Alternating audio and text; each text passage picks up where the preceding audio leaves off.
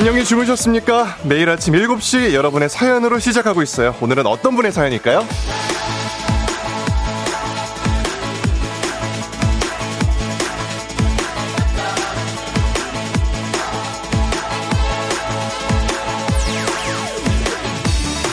3047님, 격리 마지막 날입니다. 저는 비켜갈 줄 알았는데 역시 피로가 쌓이니 확진자가 되어버렸어요. 이번 주말은 잘 먹고 푹 쉬려고요. 재성님, 반가워요.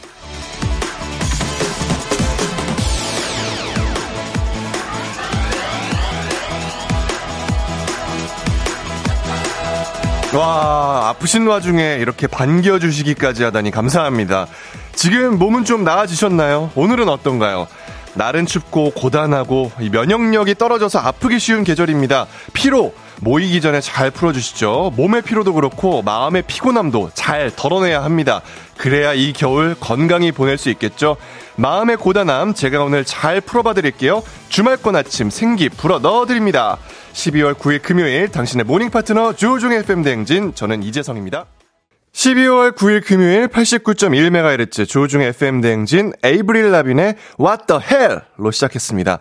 자, 오늘 오프닝 주인공 3047님께는 한식의 새로운 품격 사홍원에서 제품 교환권 보내드릴게요. 그래요. 격리 마지막 날이라고 하셨는데, 저도 지난달 걸리고, 이게 아직 후유증이 있습니다. 목이 계속 간질간질하고, 장기침이 나는 걸 사실 지금도 참고 있거든요. 중간중간 멘트 하다가 어제도 그렇고 얘가 턱턱 막힐 때가 있어요. 그럴 때 이제 장기침 참는구나 이렇게 생각해 주시면 되겠습니다. 아무쪼록 후유증 없이 3047님은 금방 넘어갔으면 좋겠습니다. 자, 급성 위염으로 병가를 낸 쫑디를 대신해서 급히 달려온 저는 이재성입니다. 주말까지 저와 함께 하시죠. 오늘도 많은 분들 사연 올려주고 계신데요. 김채연님, 제디 굿모닝이에요. 신나는 불금. 제디는 금요일마다 약속 잡나요? 하셨습니다. 아, 오늘 제가 캘린더를 보니까 일단 이거 끝나고 주말 FM 대행진 녹음 있고요. 또 영화가 좋다. 영화 내레이션 녹음이 있고요. 계속 일이 있네요. 네. 박지현님. 어쩜 제디는 얼굴도 안 부었네요. 역시 아이돌급 아나운서세요. 아, 그렇지 않은데. 이게 아마 보라로 보시는 것 같은데 굉장히 화면이 뽀샤시하게 지금 보정이 되어 있습니다. 남지원님. 제디 good morning입니다. 쫑디는 집밥 먹는 스타일이었다면 제디는 외식하는 느낌이라고 할까? 하하, 금요일입니다. 하셨습니다. 어, 이렇게 또 표현을 해주셨군요. 저는 외식인가요? 외식 제디? 이채원님, 재석 님도 일찍 나오느라 힘들었죠? 네, 재석 아니고 재성입니다. 재성. 다희처럼만님, 쫑디는 좀 괜찮아요? 위험은 정말 쉬셔야 하는데 안부 전해줘요. 하셨습니다. 그러니까 말이에요. 혹시라도 쫑디 오늘 이 방송 듣고 있다면 문자 한번 보내주세요. 예, 저한테 개인톡 해도 되고, 이렇게 지금 어떤지 상황 보고 한번 해주시면은 청취자 여러분들과 쫑디 상황 공유하도록 하겠습니다. 듣고 있을라나? 네. 자고 있을 것 같죠? 그죠? 자고 있을 것 같아요. 자, 퀴즈 신청 먼저 받겠습니다. 3연승제로 진행되는 문제 있는 8시 동네 한바 퀴즈. 1승 선물은 12만원 상당의 고급 냄비 세트. 2승 선물은 18만원 상당의 화장품. 3승 선물은 20만원 상당의 백화점 상품권 준비가 되어 있습니다. 어제 두 분이 동시에 탈락하는 바람에 제가 살짝 당황했거든요. 우리 제작진들이 그냥 바로 끊어버리더라고. 냉철하게 그냥. 얄짤없이 끊었는데 자, 오늘 나는 할 수 있다. 퀴즈 내가 맞춰보겠다 하는 분들 신청해 주시기 바랍니다. 말머리에 퀴즈 달아서 단문 50원, 장문 100원의 문자 샵 8910으로 신청하시면 되고요.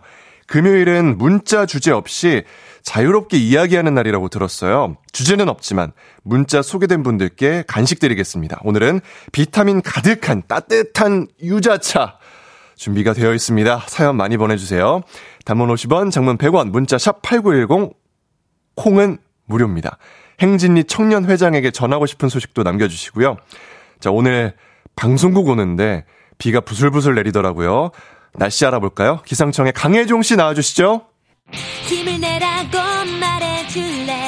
니들 뽑아줘라. 뽑아줘라 우리 윤진이 뽑아줘라. 워킹맘 화이팅. 세롬 씨도 화이팅. 아자아자 화이팅. 화이팅. 굉장한 기압으로 시작하는 아침 조우종의 FM 대행진 시계는 아침부터 똑딱똑딱 시계는 아침부터 똑딱똑딱 언제나 같은 너는 다 계획이 있구나 오늘 할 일이 내일로 미뤄지지 않도록 계획에 참견 좀 해드릴게요. FM 대행진의 일정 관리 서비스 오늘의 할 일.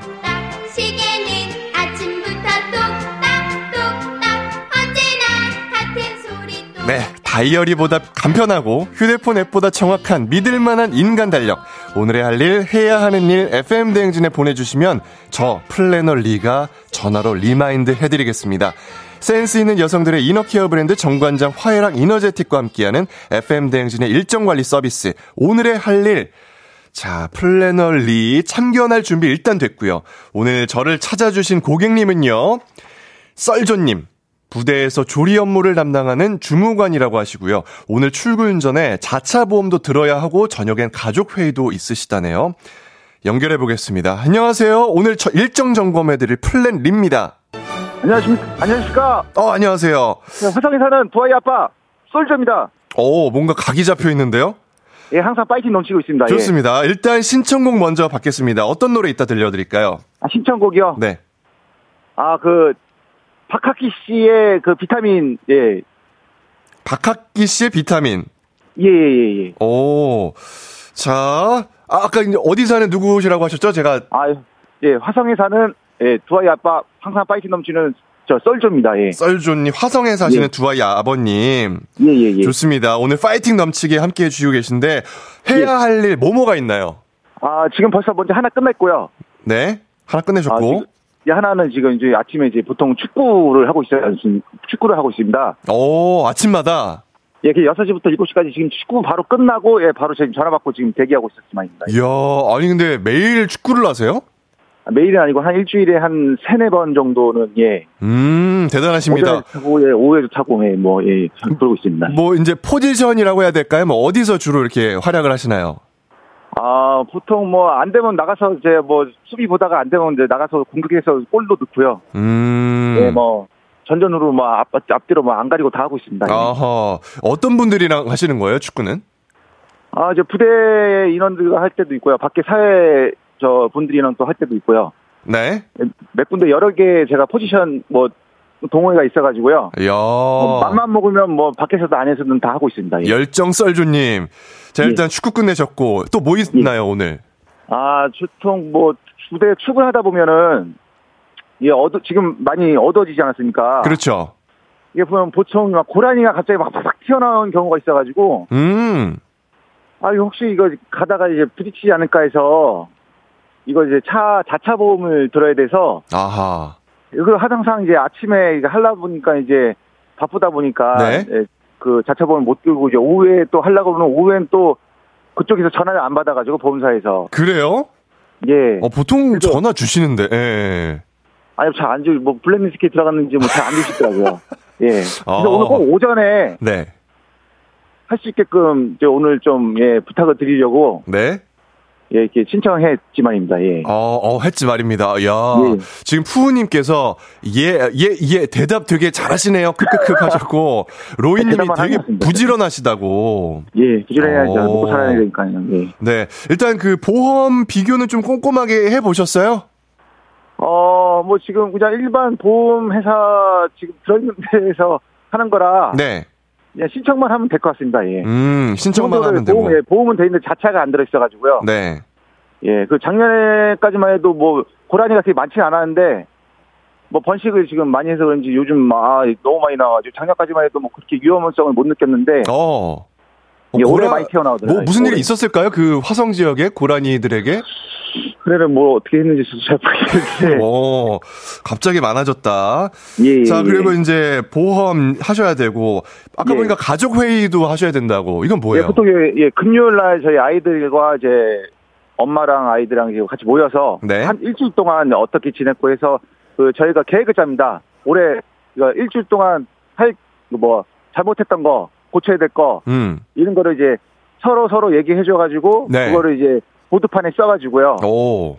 금요일 날 이제 맛있는 거 먹으면서 이제 잘한 거 못한 거 뭐 이런 식으로 해서 포인트 점수를 해 가지고요. 뭐 그렇게 뭐 뭐 10포, 1000포인트 해가지고 아이들한테 막 1000원, 2000원 이런 식으로 용돈을 주고 점수도 용돈- 매기고. 예, 그 음. 용돈을 또 일주일 동안 쓰고 뭐 이런 식으로 또 금요일 날 가족 회의를 하고 있습니다. 어, 보통 이제 썰조님께서는 어떻게 이렇게 지적을 하는 편이신가요? 아니면 가족분들에게 좀 지적을 받는 편이신가요? 지적도 많이 하고 지적도 많이 받고 뭐 예. 좋습니다. 자, 오늘 아주 에너지 넘치고 파이팅 있는 썰조님과 함께 하고 있는데, 음, 1번부터 20번까지 고객님을 위한 행운의 랜덤 선물을 저희가 보내드리도록 하겠습니다. 아, 자, 2,000원대부터 무려 30만 원까지 있고요. 1번부터 20번까지 어떤 번호 선택하실까요? 욕심 버리고. 네. 18번 하겠습니다. 욕심 버리고 18번. 25만원 상당의 hand blender! 와! 와! 와, 어제는 20만원 상당이었는데 오늘 25만원으로 올라갔습니다. 25만 와. 야, 핸, 아까 상품 이름이 뭐라고 하셨습니까? hand blender. 아, 이게 그 커피 이제 그거 하는 거죠. 가는 거죠? 예. 네. 아, 커피는 믹스밖에 잘 안 먹어가지고 제가. 아, 아, 아마 이제 부인, 그, 와이프께서는 하시지 않을까요? 아, 아 네. 안 하시는구나.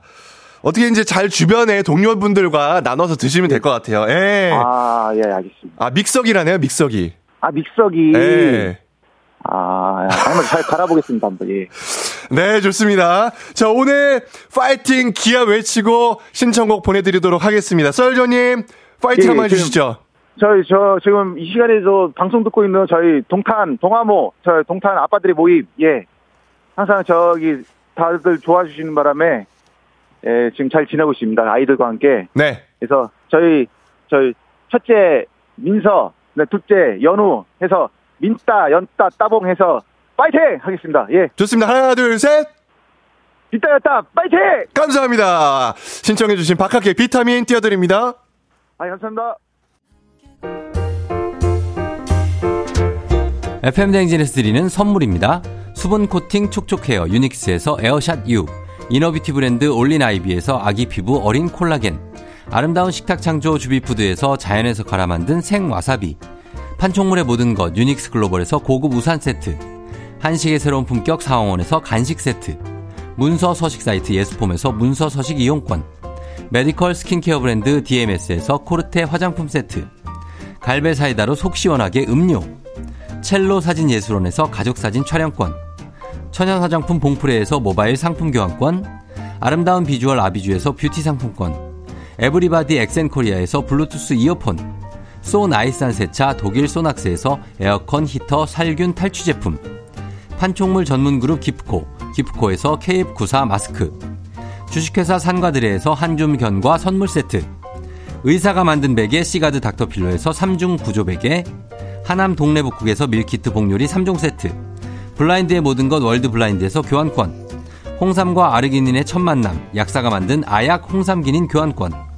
여에스터 박사의 에스터 포뮬러에서 글루타치온 필름, 제부도 하늘길 서해랑에서 해상 케이블카 탑승권, 당신의 일상을 새롭게 신일전자에서 아쿠아 청소기, 하루 온종일 따뜻한 GL 하루 온팩에서 핫팩 세트, 건강을 생각하는 다양에서 오리 스테이크 세트, 신체 나이를 낮추세요. 트레서피에서 고함량 안티에이징 영양제, 판촉 사은품 전문기업 하나원 비즈마켓에서 카우프만 냄비 세트, 제과 명장 송영광의 명장 텐 베이커리에서 소금빵 시그니처 세트.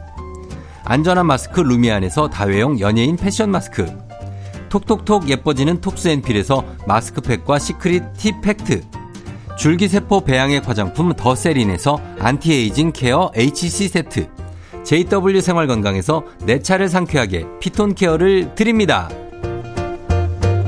아, 쫑디 목소리 이렇게 또 듣네요. 지금쯤 어떻게 계시려나 문자 한번 보내주시죠, 쫑디. 네. 아 근데 화성의 썰주님 정말 대단하신 게 저는 오늘 이렇게 여기 나오는 것도 겨우겨우 나왔는데 벌써 축구를 한 게임 끝내신 거잖아요. 대단하십니다, 진짜. 부지런하시고 이런 거 배워야 돼요. 음. 자, 샵 8910 단문 50원, 장문 100원으로 보내주고 계신 문자들 계속해서 만나보겠습니다. 5812님. 세상에 지금 냉장고가 텅 비었는데 마트 앱에 주문 결제가 안 돼 있고 장바구니에 있네요. 멘붕 오늘 남편 생일인데 생일상 폭망입니다 하셨어요. 음 나가면 24시간 편의점이 열려 있을 텐데요, 일단. 일단 나가시면 될 텐데.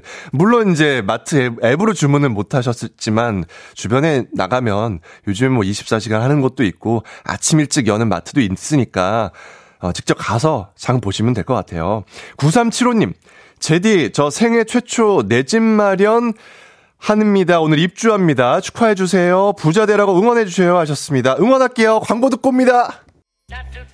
조중의 팬대행진 저는 이재성입니다. 2126님 이제 지하철 타러 고고합니다. 오늘 출근길도 파이팅 해주셨는데요. 모두 모두 출근 잘하시고 파이팅 하시길 바라겠습니다. 저는 행진이 청년회장님으로 돌아오겠습니다.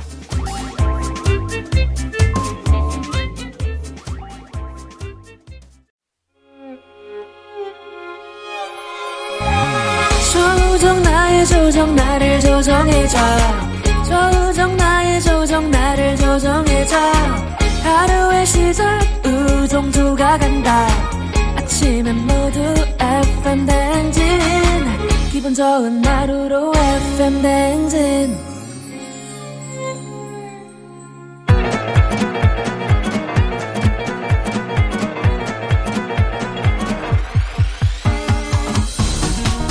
아, 마이크 테스트입니다. 들리시죠?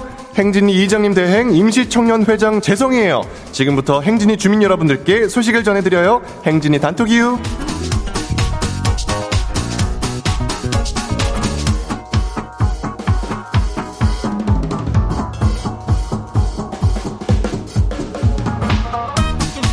다들 소식 들으셨죠? 사투리는 안 되지만 공감은 뛰어난 경출, 경기도 출신 청년회장 이재성입니다. 지금 이장님은 위가 안 좋으셔서 결근 중이셔요. 그래도 우리가 할 건 다 해야겠죠. 8시에 하는 동네 한바 퀴즈. 어제 두 분 동시 탈락하셔서 자리 두 개 비어 있습니다. 자, 퀴즈 풀고 선물 받아가실 분들 지금 바로 신청하시면 되겠습니다. 말머리 퀴즈 달아서 단문 50원, 장문 100원 드는 문자 샵 8910으로 신청해주세요. 그리고 오늘 행진이 사연 소개된 우리 주민분들한테는 배 사이다 음료 한 박스 보내드리겠습니다. 그럼 오늘 행진이 단톡 바로 한 바유 포타토 7위 주민분. 청년 회장님 욕 좀 할 줄 알아요? 아침마다 회사 직원이랑 카풀을 하는 뒤유. 그 직원이 차를 탈 때마다 간식거리를 잔뜩 싸와요. 그리고 출근 내내 먹으면서 제 차를 아주 난장판을 만들어 놔서 머리에 스팀이 팍팍 올라옵니다. 저 대신 회장님이 욕 좀 시원하게 날려주세요. 그렇게 차 안에서 과자가루 뿌려 넣어야 속이 우려냈냐? 두 번째 가시기. 이정우 주민. 회장님, 우리 부장님이 자꾸 재미도 없는 아재 개그를 하시면서 왜 안 웃어? 그러시는데 재미가 없어서 안 웃는 건데 그대로 말씀드릴 수도 없고 난감해요. 이럴 땐 어떻게 해야 하죠? 이장님이 노잼 아재 개그를 한다. 그럼 청년 회장님은 어떡하세요? 자, 그럴 때는 재미없게 웃으시면 됩니다. 요거 있잖아요. 요렇게 재미없게 웃으시면 돼요. 다음 소식. 8261 주민. 회장님, 저 너무 슬퍼요. 제가 짝사랑하는 팀장님이 소리 소문 없이 결혼한다는 청첩장을 주는 거 있죠. 여친이 있다는 것을 어쩜 그렇게 수년간 감쪽같이 속인 것도 억울해 죽겠는데 저한테 노래 잘하니까 축가 좀 불러달래요. 이거를 해줘요, 말아요? 아, 해줘야죠. 그 노래 중에 10cm에 봄이 그렇게도 좋냐 멍청이들아 뭐 이런 가사 나오는 거 뭐였더라? 그거 있습니다. 봄이 그렇게도 좋냐 멍청이들아 요거 이렇게 쭉 한번 불러주시면 될 것 같아요. 다음 소식. 6985님, 청년 회장님, 오늘 드디어 수능 성적표가 나와요. 가채점한 것보다 점수가 더 잘 나오길 밤새 기도했는데, 제발 행운의 기를 넣어주세요! 하셨습니다. 오늘, 어, 제 기운이 좀 좋거든요. 음, 제 기를 나눠드리겠습니다. 좋은 소식, 다음에 후기 부탁할게요. 다음 주민, never ending. 회장님, 저는 10년 맞이 사주를 봤어요. 내년에는 귀인이 나타나고 여름쯤에 대박 난다네요. 대신 불 조심하래요. 그 대박이 뭘지 너무 궁금하고 귀인은 누구일지 벌써 기대가 되네요. 회장님도 이런 거 보고 그래요? 하셨습니다.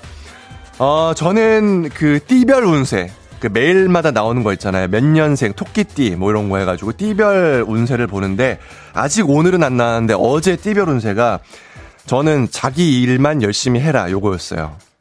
어제 근데 저는 제 일을 안 했었죠. FM 대행진을 했는데. 오늘 주민 감사합니다. 자, 오늘 소개된 행진리 가족들, 배 사이다 음료 한 박스 챙겨드리겠습니다. 행진리 단톡은 매일 열립니다. 행진리 가족들에게 알려주고 싶은 정보나 소식이 있으면 행진리 말머리 달아서 보내주세요. 단문 50원, 장문 100원, 문자 샵 8910, 콩은 무료입니다. 자, 일단 우리 노래 듣고 올게요. 아, 노래가 가인과 조건의 우리 사랑하게 됐어요.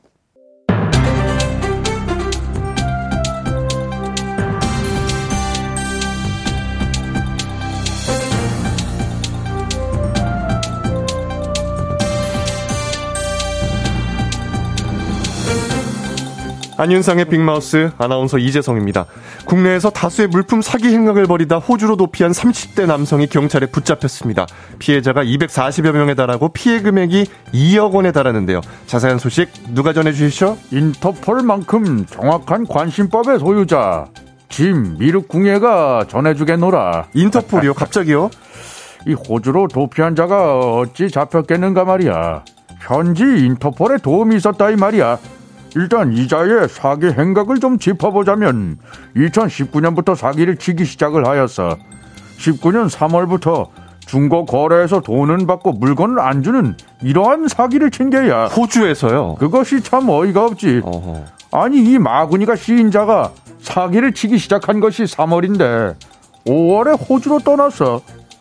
그러니까 도망갈 국리를 해놓고 사기를 친 것이 아닌가. 이 짐의 관심법은 그리 보인다. 이 말이야. 그리고 바다를 건너가서도 이 계속 이런 마구니 같은 짓을 계속하여서 음흠. 국내외에서 내국인들을 대상으로 사기를 친 것이군요. 2019년부터면 참 올해도 해먹 아 사기를 쳤네요. 그러니 이자가 철퇴를 맞을 자야.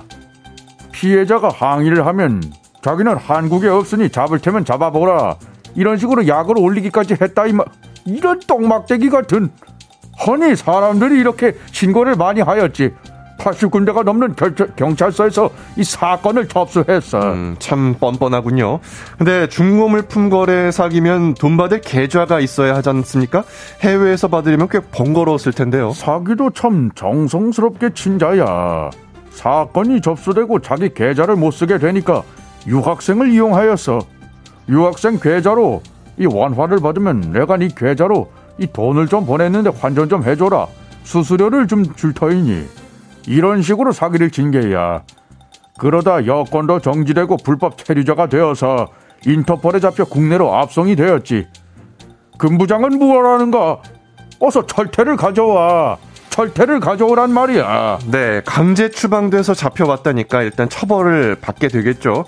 이렇게라도 잡혀서 다행입니다만 좀 더 빨리 잡았으면 좋았을 텐데 안타까운 마음도 듭니다.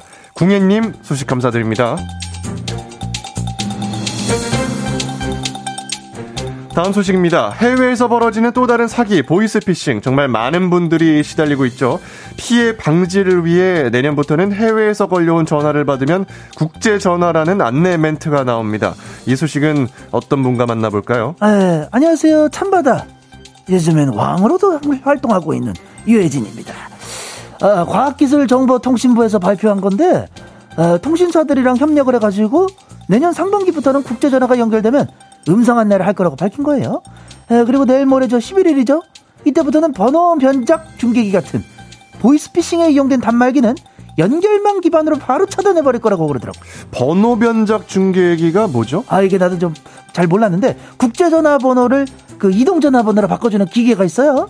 지금까지는 중계기를 직접 찾아내 가지고 단속을 했는데 이제는 통신 연결망을 이용해서 차단해 버린다는 거지. 음, 그렇다면 이걸 왜 진작하지 않았을까요? 그렇지. 어, 나도 사실은 이걸 왜 이제 하나 싶긴 한데, 아이 참. 뭐 기술이 그렇게 막 빨리 나오고 그런 게 아니고도 기술이 있다고 바로 막 쓸 수 있고 그런 건 아닌가 봐요. 아, 아무튼 이게 끝이 아니에요. 전화번호 뒤 10자리가 일치하면 단말기에 등록된 이름이 표시되거든. 어, 그러니까 예를 들어서 그 자성 씨 번호가 010-1234-5678이야. 그리고 내 핸드폰에 귀염이 이렇게 입력이 돼 있어. 그러면 891 8910-1234-5678 이렇게 어, 나한테 전화가 와도 핸드폰에는 그냥 귀염이 이렇게 뜨는 거야. 어허. 그래서 이 보이스피싱 국제 전화들이 엄마 아빠한테 걸려온 셈이 되는 거였군요. 응, 그 그거를 이제 앞에 이제 국제 전화 번호를 붙여서 국제 전화인 거를 알게 해주겠다 뭐 이런 겁니다. 아 이거 좀 진작 좀 하지. 보이스피싱으로 피해 본 분들이 얼마나 많습니까? 아, 내 말이. 아, 좀 빨리 적용이 돼서 저 보이스피싱 좀 없어져 버렸으면 좋겠어. 에이, 그러게 말입니다. 사람들. 자, 추가적인 개선 사항들도 계속해서 나오고 빨리 적용이 되면 좋겠습니다. 오늘 소식 여기까지 전해드립니다.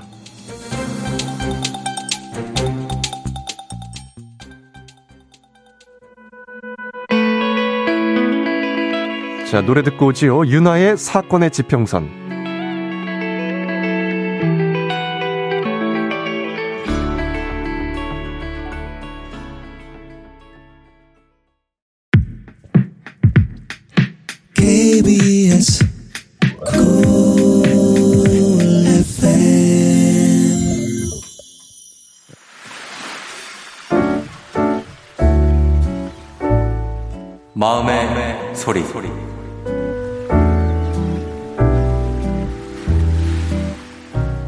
아들, 잘 지내지?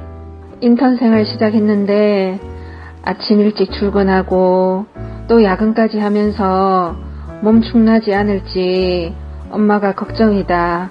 그래도 재밌다고 하니 엄마 마음이 한결 놓이기는 해. 어, 얼마 전에 너 인턴하고 첫 월급 받았잖아. 너가 열심히 일해서 받은 월급이니까 꼭 필요한데 아껴 쓰고 서울에서 생활 잘 해 나가길 바랄게.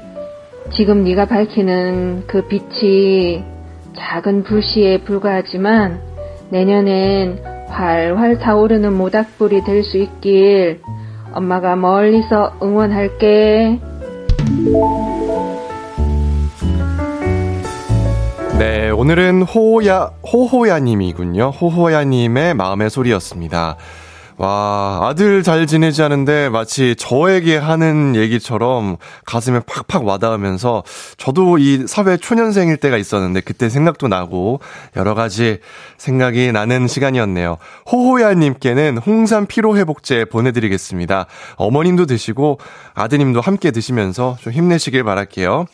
매일 아침 이렇게 속풀이 한번 하고 가세요. 하고 싶은 말씀, 속에 담긴 말, 거침없이 모두 모두 남겨주시면 됩니다. 원하시면 저희가 익명, 삐처리, 음성 변조 다 해드리고 선물도 보내드릴게요. 카카오 플러스 친구, 조우중의 FM대행진 친구 추가하시면 자세한 참여 방법 보실 수 있습니다. 많은 참여 부탁드릴게요.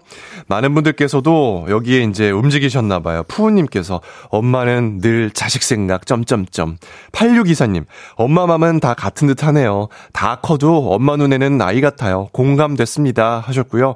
왕밤빵님께서 어머님, 걱정 마세요. 열심히 잘 해낼 거예요. 라고 이렇게 말씀해 주셨습니다. 그러니까 김현걸님께서 아들아 주식 코인 하지 마레이 하셨는데 어, 굉장히 현실적인 조언을 또 해주셨습니다. 또 뭐 잘하면 예, 잘하면 되는 거니까요, 그렇죠? 자, 3부는 문제 있는 8시 동네 한바 퀴즈로 시작할게요. 퀴즈 풀고 싶은 분들 말머리에 퀴즈 달아서 샵 8910 단문 50원, 장문 100원의 문자로 신청 많이 많이 해주시기 바라겠습니다. 자, 저희는 시아의 Snowman 듣고 퀴즈로 돌아올게요. 네. 뭐죠? 아, 옥상 달빛의 인턴이군요. 좋습니다. 옥상 달빛의 인턴 듣고 올게요. 오늘 내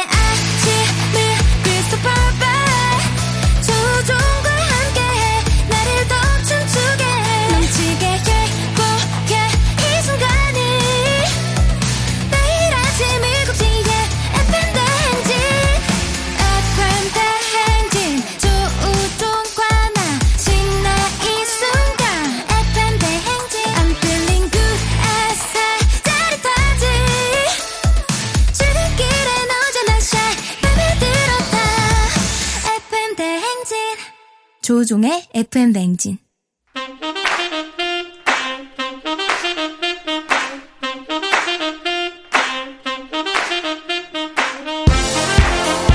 바쁜 현대사회, 나만의 경쟁력이 필요한 세상이죠. 눈치, 지식, 순발력 한 번에 길러보는 시간. 경쟁이 꼽히는 동네 배틀, 문제 있는 8시 동네 한바 퀴즈.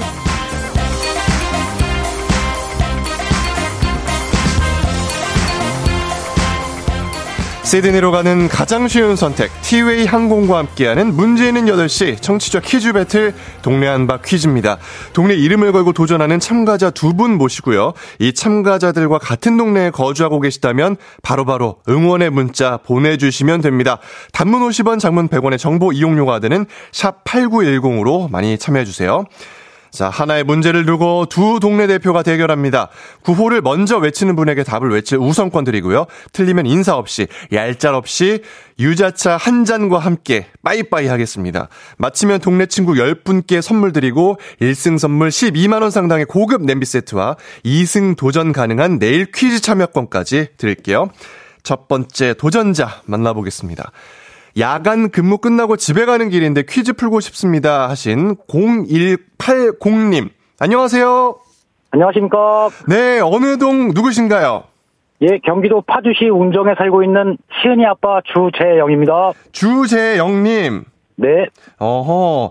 자, 지금 어디 계신 거죠?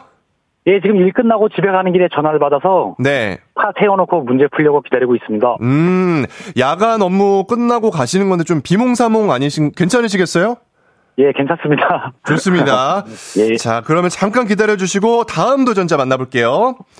자, 두 번째 퀴즈 도전자, 4살, 2살 아이 2명과 함께 퀴즈 풀어보겠습니다 하셨던 8537님. 안녕하세요. 네, 안녕하세요. 네, 어느 동 누구신가요? 네, 분당에 사는 토끼 같은 두 아들 키우고 있는 또또 엄마입니다. 또또 엄마, 분당에 네. 계시고. 네. 네, 지금 아이 둘은 뭐 하고 있나요? 어, 둘은 지금 거실에서 활발히 놀고 있습니다. 활발히 놀고 있고. 네. 4살, 2살이면 지금 엄마가 뭐 하는지 알고 있겠죠? 어, 네 살은 대충 전화하고 있다, 이렇게만 알고 있습니다. 전화하고 있다. 네. 좋습니다. 자, 두 분 일단 뜨끈한 유자차 확보하셨고, 구호 정해봐야 될 텐데, 일단 파주 운정의 주재영님. 예, 정답으로 하겠습니다. 정답. 자, 정답하시고, 분당의 또또 엄맘님. 네, 또또 하겠습니다. 또또. 정답 대 또또. 자, 문제 듣고 구호 외치고 답 말씀하시면 됩니다. 두 분 인사 한번 나눠보시죠. 아, 네, 안녕하세요. 안녕하세요. 네. 네네. 잘 부탁드리겠습니다. 네. 그 주재영님, 우리 주재영님도 이제 댁에 가면 가족분들 네네. 계실까요? 예, 예. 어, 지금 기다리고 계신 거예요? 예, 그렇습니다. 음, 자녀분도 네. 그러면은 있으시고. 딸 하나 있는데 이제 15개월 됐습니다. 아, 15개월. 예, 예. 아, 그러면 우리 또또 엄마가 이제 어떤 육아 선배시군요. 아, 그렇게 되나요? 어, 15개월쯤 되면은 어, 뭐 어떤 걸 좀 신경 쓰면 될까요? 또또 엄마님. 어, 이제는 돌 지나서 네. 이제 잘 걷는 시기거든요. 네네. 그러니까 이제 어, 활동 반경이 훨씬 넓어지니까 그런 네. 걸좀 조심해주면 되지 않을까 싶습니다. 어, 활동 예. 반경이 넓어지니까 그 주변을 네. 좀 이렇게 잘 정리도 해두고. 네. 자, 육아로 이렇게 하나 되었습니다. 자, 네. 구호 연습 한번 해볼게요. 하나, 둘, 셋 외치면 구호 외쳐주시면 됩니다. 하나, 둘, 셋. 또 또. 정답. 아, 정답 조금 느렸는데. 하나, 둘, 셋. 또 또. 정답. 아, 정답 또 느렸는데, 지금. 저희 주재영님, 네네. 괜찮으신 거죠? 예, 괜찮습니다. 어, 제 야간 업무 잘 끝내시고 오신 거고. 예, 예. 좋습니다. 자, 퀴즈 힌트는 두 분 모두 모를 때만 드리고요. 힌트 나가고 3초 안에 대답 못하면 두 분 동시에 빠이빠이 아시죠? 예, 알겠습니다. 네. 네. 자, 문제 나갑니다. 유엔은 뇌물, 횡령, 사기 등 부패 행위를 척결하기 위해 2003년부터 매년 12월 9일을 기념합니다. 그래서 오늘은 반부패의 날인데요. 그리고 공교롭게도 6년 전 오늘 박근혜 전 대통령의 이것 소추안이 국회에서 가- 정답. 정답. 탄핵 소추안. 탄핵 소추안. 자, 탄핵.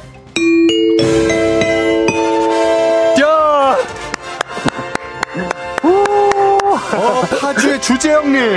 네네. 어, 빨랐어요, 정답. 예, 예, 감사합니다. 야, 좋습니다. 자, 예, 예. 동네 친구 10분께 일단 선물을 드릴 텐데, 아, 예. 파주 운정 자랑 좀 해주세요. 예, 운정 이제 그 신도시 생긴 지 얼마 안 돼서 네. 동네 참 깨끗하고 네. 사람들도 친절하고 진짜 좋습니다. 자, 좋습니다. 1승 선물 12만 원 상당의 고급 냄비 세트 받게 되셨고, 자, 예, 다음 예. 주 월요일 이 시간에 쫑디와 함께 2승 도전하실 수 있는데 어떻게 하시겠습니까? 예, 도전하겠습니다. 그렇죠. 하셔야죠. 좋습니다. 네. 자, 오늘 어떠신지 소감 한 말씀 부탁드릴게요. 어, 저는 긴장 안 될 줄 알았는데 어, 네. 막상 연결되니까 너무 긴장이 되고요. 네. 그래도 정답 문제를 잘 풀게 돼가지고 참 기쁩니다. 어, 아까 조금 그 외치는 구호는 늦었지만 문제 듣고 네네. 또 바로 정답 외쳐주셨어요. 예, 예. 잘하셨습니다. 자, 그리고 쫑디가 지금 배가 너무 아프거든요. 예, 예. 우리 쫑디에게도 한 말씀 좀 따뜻한 말씀 부탁드리겠습니다. 어제 방송 중에 위험이 걸리셨다고 얘기 말, 말씀을 드렸, 네, 지금, 들었는데 지금도 화장실에 있을 수 있어요. 예, 빨리 쾌차하시고 월요일 날 저랑 또 밝은 목소리로 만났으면 좋겠습니다. 좋습니다. 우리 파주의 주재영님, 안전 귀가하시고 월요일에 뵙겠습니다. 예, 감사합니다. 감사합니다. 자, 이렇게 청취자 문제 바로 보내드리도록 할게요. 국무회의, 국회, 지방의회와 같은 의결기관에서 사용하는 도구가 있습니다. 회의의 개회와 폐회, 안건 상정, 가결과 부결 등 의결의 순서를 선언할 때 사용하는데요. 2016년 탄핵소추안의 결과 역시 당시 국회의장이 가결을 선포하고 이것을 두드렸습니다. 대개 나무로 되어 있고 망치 모양과 비슷한 이것, 의결기관의 장이 두드리는 이것은 무엇일까요? 보기 드립니다. 1번 의사봉, 2번 가슴팍, 3번 돌다리. 어, 두드려야 되긴 하는데 과연 무엇일지 정답 보내실 곳 짧은 건 50원 긴 건 100원 문자 샵 8910 콩은 무료입니다. 정답자 10분께 선물 보내드리고요. 자 오늘도 우리 FM 대행진 애청자 여러분들의 재치는 오답 기다리도록 하겠습니다. 주식회사 홍진경 더 만두에서 만두 보내드릴게요. 자 그러면 저희는 아, 노래 이거 틀리면 안 되는데 트와이스 낙낙 맞죠? 자 트와이스의 낙낙 듣고 돌아올게요. 네. 야, 아침에 트와이스 노래 듣니까 정말 기분 씬나네요. 자, 청취자 퀴즈 오늘 정답은 의사봉입니다. 의사봉. 1번이었죠. 참고로 요즘 드라마나 뭐 영화에서도 판사분들께서 피고의 형량을 확정할 때 이 법봉, 판사봉, 의사봉을 두드리는 걸로 나오지만 실제 우리나라 법원에서는 이걸 사용하지 않는다고 하네요. 재판은 주로 재판장이 주문을 읽고 끝나고 이게 권위주의 탈피를 위해서 무려 1966년부터 사용하지 않았다고 하는데 어, 저는 당연히 이거 사용하는 줄 알았어요. 음. 자, 어쨌든 정답은 의사봉이었습니다. 마친 분들 10분께 선물 보내 드리고요. 조종의 FM대행진 홈페이지 선곡표에서 명단 확인해 주세요. 자, 오늘 기대되는 순간 FM대행진 청취자 여러분들의 센스와 재치를 엿볼 수 있는 오답 소개 시간입니다. 자, 여러 가지 오답이 정말 많이 올라왔고요. 두드릴 수 있는 거 다 올라왔고 봉으로 끝나는 거 일단 다 올라왔어요. 자, 정답 의사봉인데, 자, 장서연님, 도깨비 방망이, 아, 왕밤빵님, 의사봉, 심수봉. 심수봉. 어, 이거 괜찮다. 심수봉. 자, 5169님, 뿅망치. 자, 달려야 하니님, 의사봉, 여의봉. 어, 정미숙님, 지휘봉. 오영민님, 요술봉. 1290님, 정답, 닭봉. 아, 요거는 저도 생각하고 있었어요. 닭봉. 의사봉, 닭봉. 좋다. 이정원님, 변이봉. 어, 변, 저는 그냥 의 이름으로 나오는 게 좀 웃기네요. 심수봉, 변이봉, 의사봉, 닭봉. 요런 거. 1086님, 맛박. 이미래님, 따봉. 목탁. 황태는 두드려야 제맛. 청왕봉. 음, 천왕봉 조금 약하고요. 자, 응원봉 뭐 여러 가지 기타 등등. 노사 노사봉? 노사봉 괜찮은데? 노사. 자, 변이 자, 오늘은 그러면은 변이봉, 심수봉, 닭봉까지. 세 분 괜찮나요? 아, 좋습니다. 세 분께 주식회사 홍진경에서 더 만두 보내드리겠습니다. 아, 좋습니다. 자, 날씨 한번 알아보고 가겠습니다. 기상청에 강, 강혜봉, 아, 강혜종 씨 나와주세요.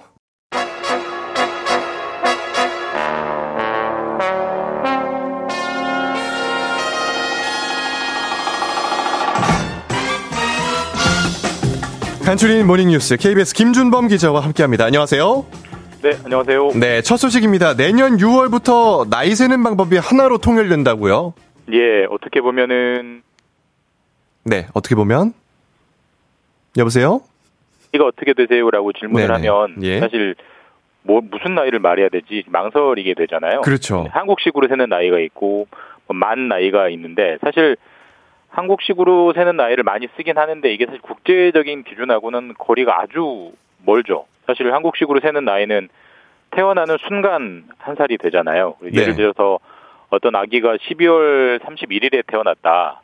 그러면 태어난 지 다음 날 1월 1일이 되면 사실 두 살이 되는 좀 기묘한 나이 세기 방법인데 사실 국제적으로 전혀 통용되지 않았고 그래서 사실 법에서는 이미 만 나이를 쓰기로 했지만 사실 그게 일상에 정착이 안 돼 있었는데 이걸 바꾸기 위해서 어제 국회가 이제 민법 그리고 행정기본법 법을 일부 바꿔가지고 법을 통과시켰습니다. 그래서 내년 6월부터는 어, 여섯 달 동안 준비 기간을 두고 내년 6월부터는 우리나라에서 세는 모든 행정행위에서 모든 나이는 만 나이로 통일을 하자. 그렇게 되면 일상생활에서 만 나이가 정착이 되지 않겠느냐 라고 보고 있습니다. 아, 이거 반가운 소식인데요. 만 나이 같은 경우는 일단 출생일 기준 0살부터 시작을 해서 실제 네. 살아온 기간이 1년이 될 때 한 살이 되는 거죠. 네, 어떻게 보면은 뭐 실제 나이에 가장 가깝고 가장 합리적이고 또 국제적으로도 다 쓰는 나이 세기 방식이죠. 그러니까 아까 예로 든 12월 31일에 태어난 아기를 예로 들면 어 12월 31일에 태어났으면 그 다음에 이제 12월 30일까지는 계속 0살이 되는 거고요. 꼭 1년이 되는 12월 31일이 되면 비로소 이제 한 살이 되는 시기입니다. 그렇게 나이를 세는 식으로 내년 6월부터 전부 다 바뀌기 때문에 쉽게 말해서 내년 6월이 되면 저나 이재성 아나운서나 전 국민의 나이 나이가 이제 한 살이 아. 어려지게 되는 거겠죠. 네. 였는데 어제 이제 전화 상태가 지금 살짝 고르지 못한 것 같아요. 예, 예, 제 목소리는 계속 잘 들리시죠? 예, 잘 들립니다. 아, 근데 우리 범블비 김준범 기자가 중간중간 끊겨가지고 저희가 전화를 다시 한번 연결해가지고 진행을 해 보도록 하겠습니다. 연결되면 알려주시고, 노아람님께서 오늘 제디 땀 한 바가지 쏟을 듯 크크크크 하셨는데 이미 지금 등이 축축해요, 여러분.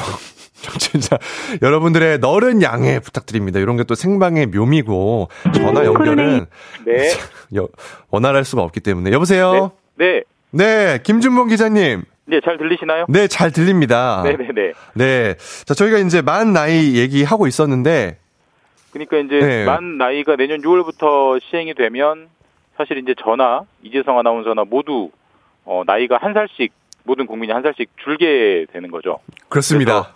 어, 윤석열 정부가 사실 이제 국정 과제로 꼽고 추진해왔던 과제였는데 어제 이제 국회로 법이 통과하면서 이제 실제 변화가 생기게 됐습니다. 음, 좋습니다. 아주 기분 좋은 소식이었고요.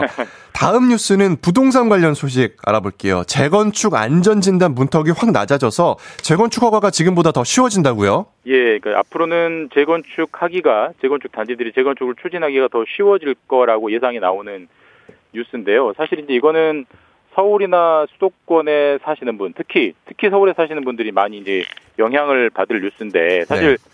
서울 같은 경우는 항상 새 집을 집 공급을 늘려야 한다라는 이 당면 과제는 있지만 사실 우리가 주변을 보면 지을 땅이 별로 없잖아요. 결국 집을 새 집을 늘려주려면은 기존에 있는 집을 부수고 그 자리에 새 집을 올리는 뭐 재건축, 재개발을 할 수밖에 없기 때문에 재건축, 재개발이 얼마나 쉽게 되느냐가 사실- 집을 얼마나 더 많이 공급할 수 있느냐의 얼마나 핵심적인 건데 네. 사실 우리가 이제 주변에 그 노후 아파트들 돌아다니다 보시면 이런 플래카드 보신 적 있으실 거예요. 뭐 경축, 안전진단 통과, 어, 그쵸, 그쵸. 예. 예, 그런 걸 되게 이제 경축하는 음. 주민들의 그 어떤 플래카드 보신 적 있으실 네, 텐데 여의도만 해도 많이 있더라고요. 여의도에 노후 아파트들이 음. 많으니까요. 네. 사실 이제 그게 어떤 절차냐면 일단 재건축을 하려면 지금 살고 있는 오래된 아파트가 위험하다라는 진단을 받아야 됩니다. 그러니까 우리가 안전 진단을 하면- A부터 E까지 다섯 단계 등급이 있는데 가장 위험하다는 E등급이 나와야만 아 이 아파트는 너무 위험해서 주민들이 살 수 없으니까 이제는 재건축을 할 수 있습니다 라고 스타트를 할 수 있게 되는데 네. 그러니까 지금까지는 이 위험하다는 판단을 할 때, 그러니까 이제 기본적으로 이 아파트의 뼈대가 얼마나 튼튼하냐, 콘크리트가 얼마나 잘 붙어 있느냐, 이 구조 안전성 부분을 굉장히 높게 봤습니다 비중을. 그래서 전체 100점이라고 하면 한 50점 정도는 그 구조가 안전한지를 중점적으로 봤는데 앞으로는 이 구조의 안전성 부분의 배점을 지금은 100점 만점에 50점 중에 100점 만점에 30점으로 줄이겠다는 겁니다. 이렇게 되면은 사실 지금까지는 아파트 자체가 나이를 많이 먹어서 아주 오래된 아파트여야만 위험하다. 그러니까 재건축하세요라는 판정을 할 수 있었는데 그 배, 이제 배점이 줄게 되니까 네. 조금 덜 오래되고 덜 좀 덜 위험해도 네. 이제 주민들이 원하면 음. 재건축할 수 있게 좀 더 문턱이 낮아진 그런 제도 개선이 이루어지게 됐습니다. 네, 알겠습니다. 다음 소식 짧게 한번 알아보겠습니다. 요즘 주변에서 은행 지점들이 점점 사라지고 있는데요. 뭐 젊은 분들이야 앱을 쓰니까 큰 불편은 없는데 고령층으로 갈수록 불편할 수밖에 없잖아요. 근데 우체국이 대안이 될 수 있다고요? 사실 뭐 우리나라에 이제 가장 큰 네 개 은행이 뭐 국민, 신한, 우리, 하나 이제 4대 시중은행이라고 하는데 네. 10년 넘게 꾸준히 그 점포를 줄이고 있습니다. 음. 그게 이제 사람들이 점점 앱을 많이 쓰고 그 점포를 찾아오는 손님들이 많지 않기 때문에 비용 절감 때문에 줄이는 건데 말씀하신 대로 그렇게 되면 이제 스마트폰 사용이 힘드신 분들 특히 이제 어르신들은 되게 불편하거든요. 그래서 그렇죠. 사실 점포 저희가 잘 안 가지만 젊은 세대들은 가보면 의외로 사람이 많이 기다립니다. 왜냐하면 점포가 없기 때문에 점점 거기서 기다리는 분들이 많은데 사실 이제 그 4대 시중은행을 이용하지만 주변에 점포가 없으면 되게 애먹던 분들이 많았는데 앞으로는 우체국에 가도 그러니까 우체국에 가서도 국민은행 일을 볼 수 있고 우체국에 가서도 오. 신한은행 일을 볼 수 있게 우와. 국민 신한 우리 하나가 우체국하고 협약을 맺었어요. 그래서 네. 거기서 웬만한 뭐 입출금 업무는 다 볼 수 있게 협약이 돼서 음. 사실 이미 지금 뭐 기업은행이나 산업은행 이런 좀 작은 은행들은 이미 다 시행을 하고 있었는데 이제 4대 은행까지 우체국과 손을 잡고 하게 됐으니까 사실 어르신 분들에게는 반가운 소식이고 가까운 우체국 점포만 가도 웬만한 은행 일은 다 볼 수 있게 됐다. 이렇게 변화가 생겼습니다. 오, 괜찮은데요? 우체국은 주변에 또 많이 있으니까. 맞습니다. 어, 좋습니다. 자, 오늘 소식 여기까지 알아봤고요. 김준범 기자님 주말에 뭐 계획 있으신가요? 어, 주말에는 제가 이번 주는 휴일이어서 네. 주말에 근무가 없어가지고 그냥 아이들하고 그냥 재밌게 집에서 놀 생각입니다. 아, 아, 재밌게 집에서 노신다. 예, 추우니까요. 아, 그렇군요. 네. 지금 쫑디가 배가 많이 아프대요. 예, 예. 네, 쫑디에게도 좀 따뜻한 한 말씀, 위로의 말씀 아, 부탁드리겠습니다. 주말에 좀 따뜻한 보리차 많이 드시고요. 워낙 일을 많이 하셔서 그러신 것 같은데 좀 푹 주무시고 네 네. 회차하셔서 다음 주에 꼭 나왔으면 좋겠습니다. 좋습니다. 아, 보리차가 이게 좋은가요? 속이 좀 안 좋을 때? 어, 배탈 날 때는 주로 이제 보리차를 먹으면 네. 이제 좀 설사도 멈추고 음. 어, 배가 좀 편안해진다고들 하시죠. 아, 알겠습니다. 자, 오늘 말씀 감사했습니다. 지금까지 김준범 기자였습니다. 고맙습니다. 조종의 FM 대행진 우리 쫑디는 지금 급성 위염으로 병간했고요. 제가 이번 주말까지 진행하겠습니다. 4부는 닥터 패밀리 오늘은 소아정신과 박소영 선생님과 함께합니다. 자 광고 듣고 올게요.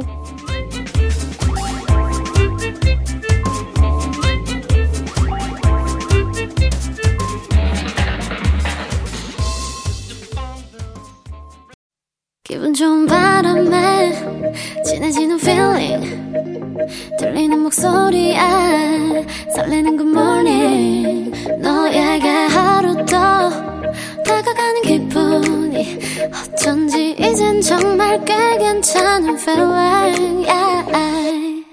매일 아침 조종의 FM 댕진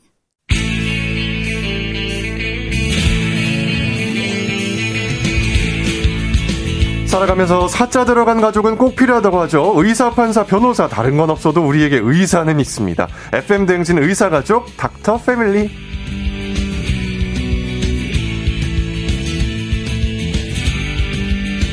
매주 다양한 분야의 선생님들과 함께하는 닥터 패밀리. 오늘은 넘치는 끼를 억누르고 이 시간만큼은 선생님의 품격을 보여주는 분, 소아청소년 정신건강의학과의 박소영 선생님과 함께하겠습니다. 안녕하세요. 안녕하세요. 네, 우리 많은 분들이 어, 김사랑 쌤 나오셨다 반가워요 하시는데 어, 이런 얘기 들으면 어떠세요? 아, 네.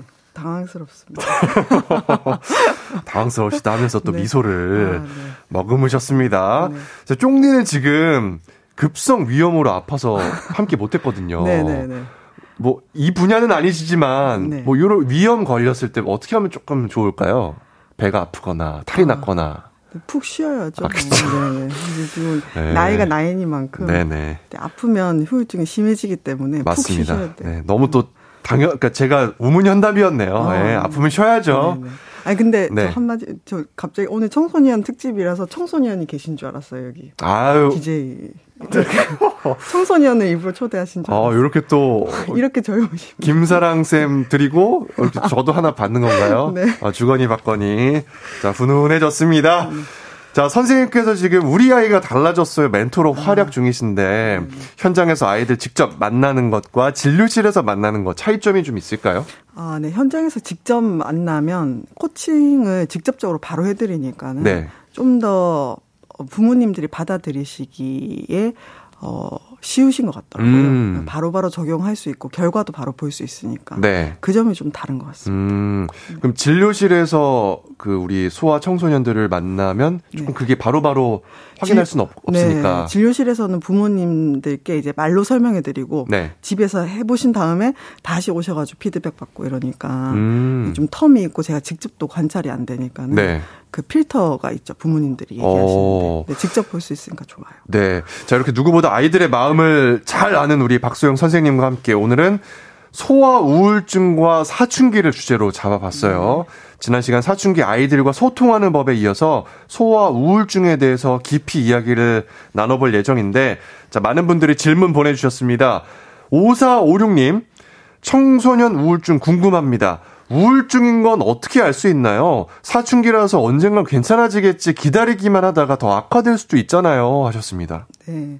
그 사춘기의 특징 자체가 기분이 좀 오르락 내리락 할 수 있고 짜증도 많아지고 이제 반항하는 모습을 보일 수가 있는데 실제 사춘기와 이런 우울 장애, 정서 장애하고 큰 차이는 말 그대로 얼마나 삶에 지장을 주는지거든요. 음. 그래서 뭐 아이가 좀 짜증내고 반항도 하고 뭐 그런 행동 보이지만 학교도 잘 다니고 뭐큰 문제는 없다. 그러면 음. 이제 잘 넘어갈 것이다 생각하시고 어, 지켜봐 주시면 되는데 네. 이러한 모습들 때문에 뭐 일상생활 예를 들면 수면에 방해가 된다든지 오. 아이가 뭐 일주일 이상 잠을 못 잔다든지 아니면 식욕이 확 떨어진다든지 하는 기본 생활 습관이랑 오. 그다음에 학교를 뭐 가기 싫어한다든지 또래 관계가 계속 틀어져 가지고 그것 때문에 너무 힘들어한다든지 뭐 학업 성적이 갑자기 떨어진다든지 음. 뭐 이런 식으로 뭔가 생활하는 데 있어서 어 심각한 좀 장애를 끼칠 때 음. 이제 정서 장애, 우울증을 의심을 해볼 수가 있죠. 어. 그러니까 아이가 조금 반항하고 문 확 걸어 잠그고 말수가 적어지고 이럼에도 불구하고 밤에 잠 잘 자고 잘 먹고 하면은 네. 우울증과 조금 아, 그, 거리가 네. 있다 이렇게 네. 볼수 있는 네. 거죠. 네. 좋습니다. 자, 정말 이게 단순한 사춘기인지 치료가 필요한 소아 청소년 우울증인지 진단 기준이 명확히 이게 나오는 게 있나요? 네, 우울증 진단 기준은 이제 따로 있고요. 네. 그 우울증 진단 기준 중에 뭐 우울감, 무기력감, 뭐 수면 장애, 식욕 저하 이런 아, 것들 그다음에 네네네. 뭐 이런 증상들이 2주 네. 이상 지속될 때. 2주. 네, 2주 이상 지속될 어. 때 그리고 이 증상으로 인해서 현저한 일상생활에 혹은 어, 기능, 기능이라고 하면 역할 수행이죠. 네. 학생이라면 뭐 학업을 수행, 또래 관계, 뭐 이런 것들의 기능에 현장 장애를 줄 때 우리가 우울증이라고 진단을 할 수 있습니다. 네, 2주 동안 이 증상이 나오는 경우, 이 궁금한 게 우리가 이제 소아, 뭐 청소년 우울증 이렇게 부르긴 하지만 네. 성인 우울증이랑 이게 명칭만큼 다른 거예요? 어, 거의 대부분은 비슷한데요. 네. 가장 큰 특징은 이제 성인에서는 그 우리가 흔히 생각하는 우울증, 그러니까 누가 봐도 좀 우울해 보이고 뭐 흥미있는 것도 없고 원래 재밌었던 것도 어, 재미가 없어지는 이러한 전형적인 증상을 많이 보이는데 청소년에서는 조금 비전형적인 모습들을 많이 보여요. 음. 예를 들면은 이제 게임을 할 때는 기분이 순간적으로 좋아질 수 있는 거예요. 그래서 뭐 게임을 할 때라든지 친구를 만날 때라든지 이럴 때는 기분이 어떤 외부 어 환경에 의해서 달라질 수 있기 때문에 기분의 변동성이 있다고 얘기를 하거든요. 네. 근데 이제 이런 모습을 보면 부모님들이 제가 무슨 우울증이야. 뭐 음. 게임할 때 보면 재밌게 노는데 네. 그냥 뭐 공부하기 싫어서 그런 거야 하고 이제 오해를 하실 수 있는 거죠. 음. 그러면은 뭐 게임을 한다든지 어느 순간 이렇게 밝아 보이고 그럴 때 밝잖아요. 게임 할 때는 네네. 네, 네. 집중하고 있고 네네. 그리고 또 평소에 밝아 보이고 잘 웃는 아이들도 소아 우울증일 수도 있는 거네요. 그렇죠. 그래서 그냥 겉으로 보이는 게 뭐 즐거워 보인다, 뭐 네. 뭐 재밌어 보인다고 해서 어, 우울증은 절대 아니다 이렇게 볼 수는 없는 거고요. 또 네. 우울증 중에서도 가면성 우울증이라는 게 있습니다. 어, 이건 뭐예요? 가면성? 네, 말 그대로 나의 우울감에 마스크, 네. 가면을 씌운다는 거거든요. 음. 그러니까 스스로가 자신의 우울증, 우울감을 가리는 거죠. 오. 어. 아닌 척하고 자신의 고통 자체를 좀 폄하해서 아, 이 정도는 별거 아니다 이런 식으로 생각을 해서 감추고 아닌 척을 합니다. 오. 이런 경우는 이제 어, 신체 증상, 어, 복통이라든지 네. 뭐 두통이라든지 아니면 음. 팔, 뭐 손끝이나 발끝이 저린다든지 이런 모호한 신체 증상을 호소하는 경우들이 있고 또 아니면은 이제 뭐 약간 강박적인 모습들, 뭐 샤워를 계속 한다든지 오. 아니면 옷을 조금만 묻어도 갈아입는다든지 이런 다른 모습으로 나올 수도 있습니다. 오, 이 사실 근데 도무지 아이들의 마음을 알기 어려운 경우가 있잖아요. 네. 강박적인 것도 정말 집중해서 보지 않으면 모를 수 있기 때문에 네.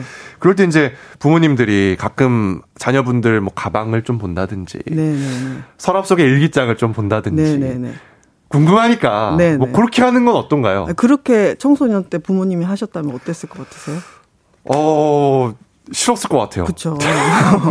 안 그래도 예민한 시기인데 네. 이제 그 뭐 일기장이나 가방은 굉장히 사적인 부분이잖아요. 네. 청소년 시기에는 나만의 영역 내 거 이것이 굉장히 중요한 시기인데 그걸 몰래 이제 뒤져본다 이런 거는 음. 어 그게 들켰을 때 굉장히 부모와 자녀 간의 신뢰를 신뢰가 깨어질 수가 있는 거죠. 그래서 네.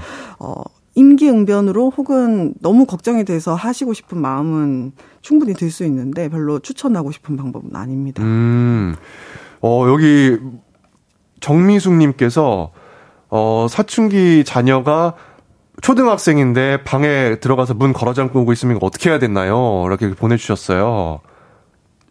지나갔는데, 네. 네, 아 문을 걸어 잠그고 네, 있으면 그럴 때 어떻게 해야 되죠? 어, 몇 살인지에 따라 조금씩 다를 것 같긴 한데 네. 초등학교 뭐 고학년이라고 하면 문을 걸어 잠그고 있다 이러면 뭐 그런 시간이 필요할 수도 있잖아요. 근데 뭐 하루 종일 그렇다 하면은 미리 사전에 얘기해서 규칙 정도는 정해볼 수는 있을 것 같아요. 음. 뭐 계속 문을 잠그고 있으면 뭐 하는지를 모르고 음. 걱정이 되니까 네. 그래서 그 얘기를 하는 거죠. 어, 엄마가 이런 부분이 걱정이 되니까 어 이제 어떤 시간에는 문을 열어두자. 어. 그리고 문을 닫아놓는 이유에 대해서도 물어봐야 되겠죠. 어. 그 본인만의 이유가 있을 거 아니에요. 네. 그래서 그냥 어, 저 안에서 뭐 하나 아니면 뭐 걱정된다 이런 본인만의 추측을 가지고 너 문 열어놔 이렇게 되면 네. 더 이제 거리감이 생길 수 어, 있으니까. 그러니까 물어봤는데 마- 자녀가 아 그거 뭐 알라고 그래. 어, 엄마 몰라도 돼. 어, 그러면은 이제 물어, 이유에 대해서는 몰라도 네. 엄마가 해야 되는 일에 대해서도 얘기하는 거죠. 그러니까 하루 종일 문을 닫아놓고 있으면 음. 네. 관찰이 안 돼, 안 되잖아요. 그래서 음. 부모가 너를 보살펴야 되고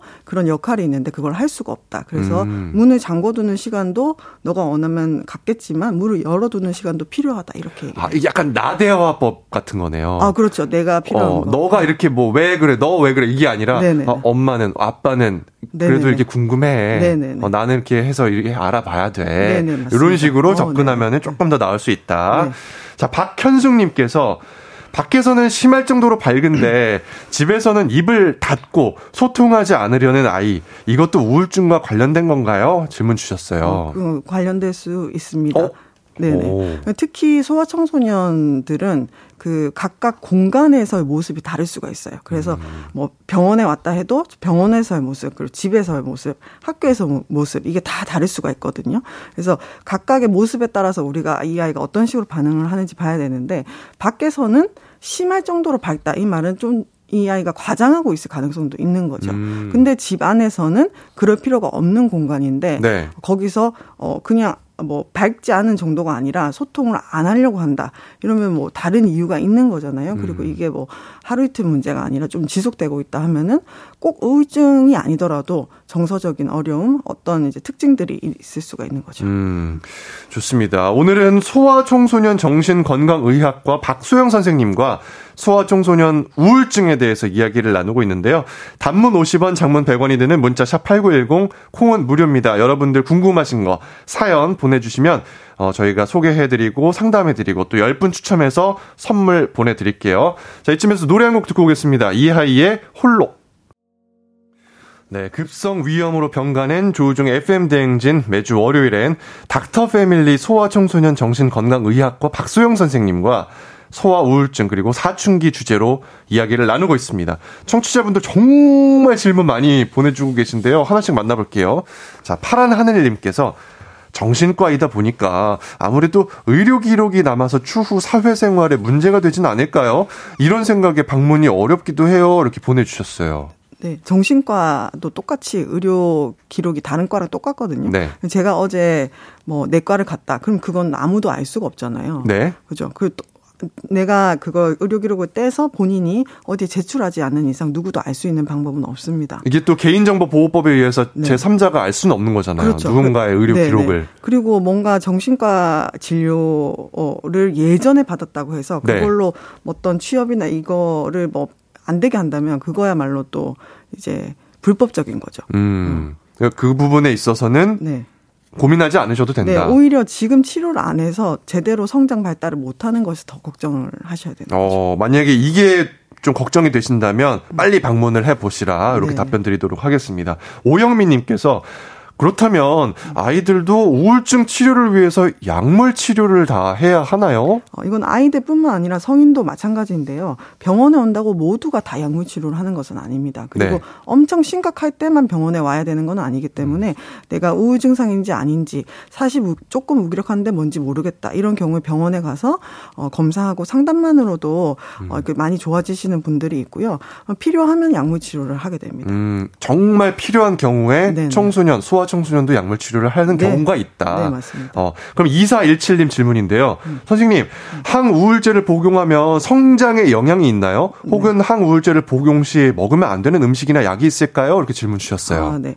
항우울제 종류가 굉장히 많아서 이제 뭐 사실은 다 얘기 드릴 수는 없지만 기본적으로 성장에 저해를 주는 약이라고 하면은 우리가 소아 청소년에서 쓸 수가 없겠죠. 어. 네. 그래서 그런 것들은 크게 걱정 안 하셔도 되고요. 네. 뭐 사실 항우울제 복용한다고 해서 먹으면 안 되는 음식이나 이런 것들은 특별히 없어요. 음. 그 예를 들어서 좀 기분을 차분하게 해주는 네네. 그런 음식 있잖아요. 그런 음식 있나요? 그러니까 예를 들어 뭐 차 중에서도 네네네. 캐모마일 같은 네, 거. 아, 네네네. 그러면 겹치잖아요. 항 약간 아이 그렇지는 않죠. 우리가 네. 식품으로 섭취를 하는 것과 네. 이제 약으로 섭취하는 거는 또 다 기전이 다르잖아요. 음. 그러니까 우리가 뭐뭐 딸기에도 비타민이 있지만 그것과 비타민 C로 먹는 거 조금씩 다른 것처럼 네. 뭐 일반적으로 우리가 음식을 먹는 것과 치료 병원에서 약을 먹는 거는 크게 상관 어, 크게 이제 상관관계는 없고 되게 우리가 신체적으로 어 이제 많이 기능이 떨어져 있다든지 하면은 이제 그런 부분은 또 병원 에서 다 조율을 해 주실 테니까 너무 약에 대해서 걱정을 먼저 하실 필요는 없을 것 같아요. 어, 그 부분은 걱정하지 네. 않으셔도 된다. 4885님께서 우울증을 알아보다 보니까 네네. 이게 심리 상담 센터가 많이 나오던데요. 네네. 정신의학과를 갈지 센터를 갈지 모르겠어요. 어떻게 네. 선택해야 되죠? 질문 아, 보내주셨습니다. 네네. 그 정신건강의학과는 병원이죠. 근데 병원에 가면 우리가 받을 수 있는 거는 진단을 받을 수가 있습니다. 네. 근데 심리 상담 센터는 말 그대로 상담을 하는 곳이기 때문에 진 단을 받지는 못해요. 음. 그래서 저희가 권유를 드리는 거는 병원에 가서 현재 상태에 대한 정확한 진단을 받고 그 이후에 상담이 필요하다고 하면은 이제 상담을 어떤 방향으로 또 나갈지 음. 그런 것에 대해서 이제 어 의사 선생님이 가이드를 주시면 그거에 따라서 이후에 상- 상담센터를 가든 아니면 음. 약물 치료를 하든 이렇게 결정을 하시는 게 좋을 것 같습니다. 어, 먼저 정신의학과를 가서 진단을 받는 게 먼저다. 네. 거기에 따라서 이제 차후에 센터를 갈지 네네. 뭐 이런 거를 선 택하면 된다. 네. 김미자님께서 우리 아이는 인터넷 홈페이지에 살기 싫다, 죽고 싶다 이렇게 써놓은 걸 본 적이 있어요. 네. 깜짝 놀라서 왜 그러냐고 물으니까 아무것도 아니라고 넘기더라고요. 네. 이럴 때는 어떻게 대처해야 할까요? 하셨습니다. 아, 네, 너무 깜짝 놀라셨겠네요. 음. 일단 그 생각을 하셔야 될 거는 우리 청소년들 같은 경우에는 인터넷에 쓴 것이 모두가 진심은 아니거든요. 조금 음. 더 과장해서 쓸 수도 있고 아니면은 그, 그 인터넷상의 분위기상 같이 썼을 수도 있어요. 그래서 네. 이것만 가지고 너무 걱정하실 필요는 없지만 또 무시하시면 안 되는 사인이긴 합니다. 음. 그래서 어, 왜 그러냐 물어봤을 때 지금은 대답을 하고 싶지 않은 거잖아요, 우리 아이가. 네. 그렇다고 하면 이제 이때도 아까 얘기하신 나요법을 써야죠. 아, 엄마가 이 글을 봤는데 어. 사실 너무 걱정이 된다. 그래서 언제라도 너가 엄마한테 얘기할 준비가 되면은 음. 꼭 얘기를 해줬으면 좋겠다. 어. 그래서 어, 우리 청소년들은 항상 부모님이 하셔야 될 기본적인 역할은 부모가 언제라도 널 도울 수 있는 준비가 되어 있으니까 음. 너가 어떤 어려움이 있더라도 얘기를 할 수 있다는 걸 계속 보여주셔야 돼요. 어. 안 그러면은 우리가 청소년들이 어떤 일을 저지르거나 어 상당히 괴로운 상태로 갈 수도 있잖아요. 근데 부모님한테 말을 안 하면 일이 더 커지거든요. 그래서 어 이런 때도 너 도대체 왜 그래?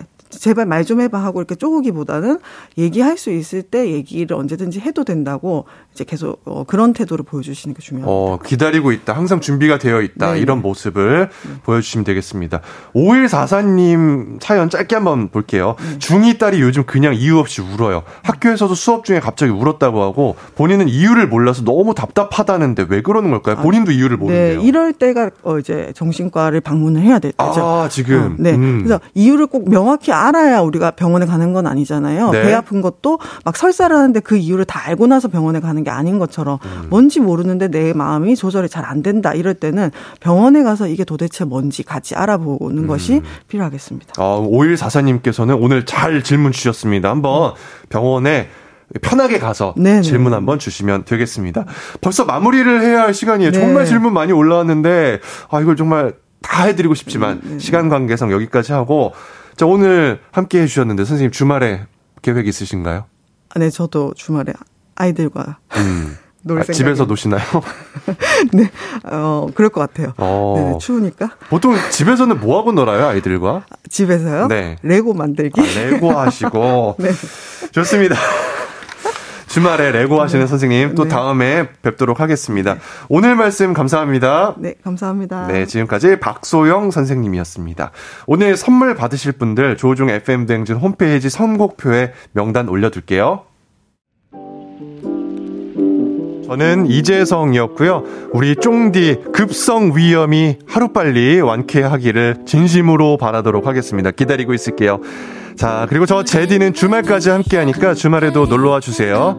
그럼 오늘도 골든벨 울리는 노래 듣나요? 네, 조지와 추의 Dear My Winter 띄워드리면서 물러나겠습니다. 오늘도 골든벨 울리는 하루 됐어요.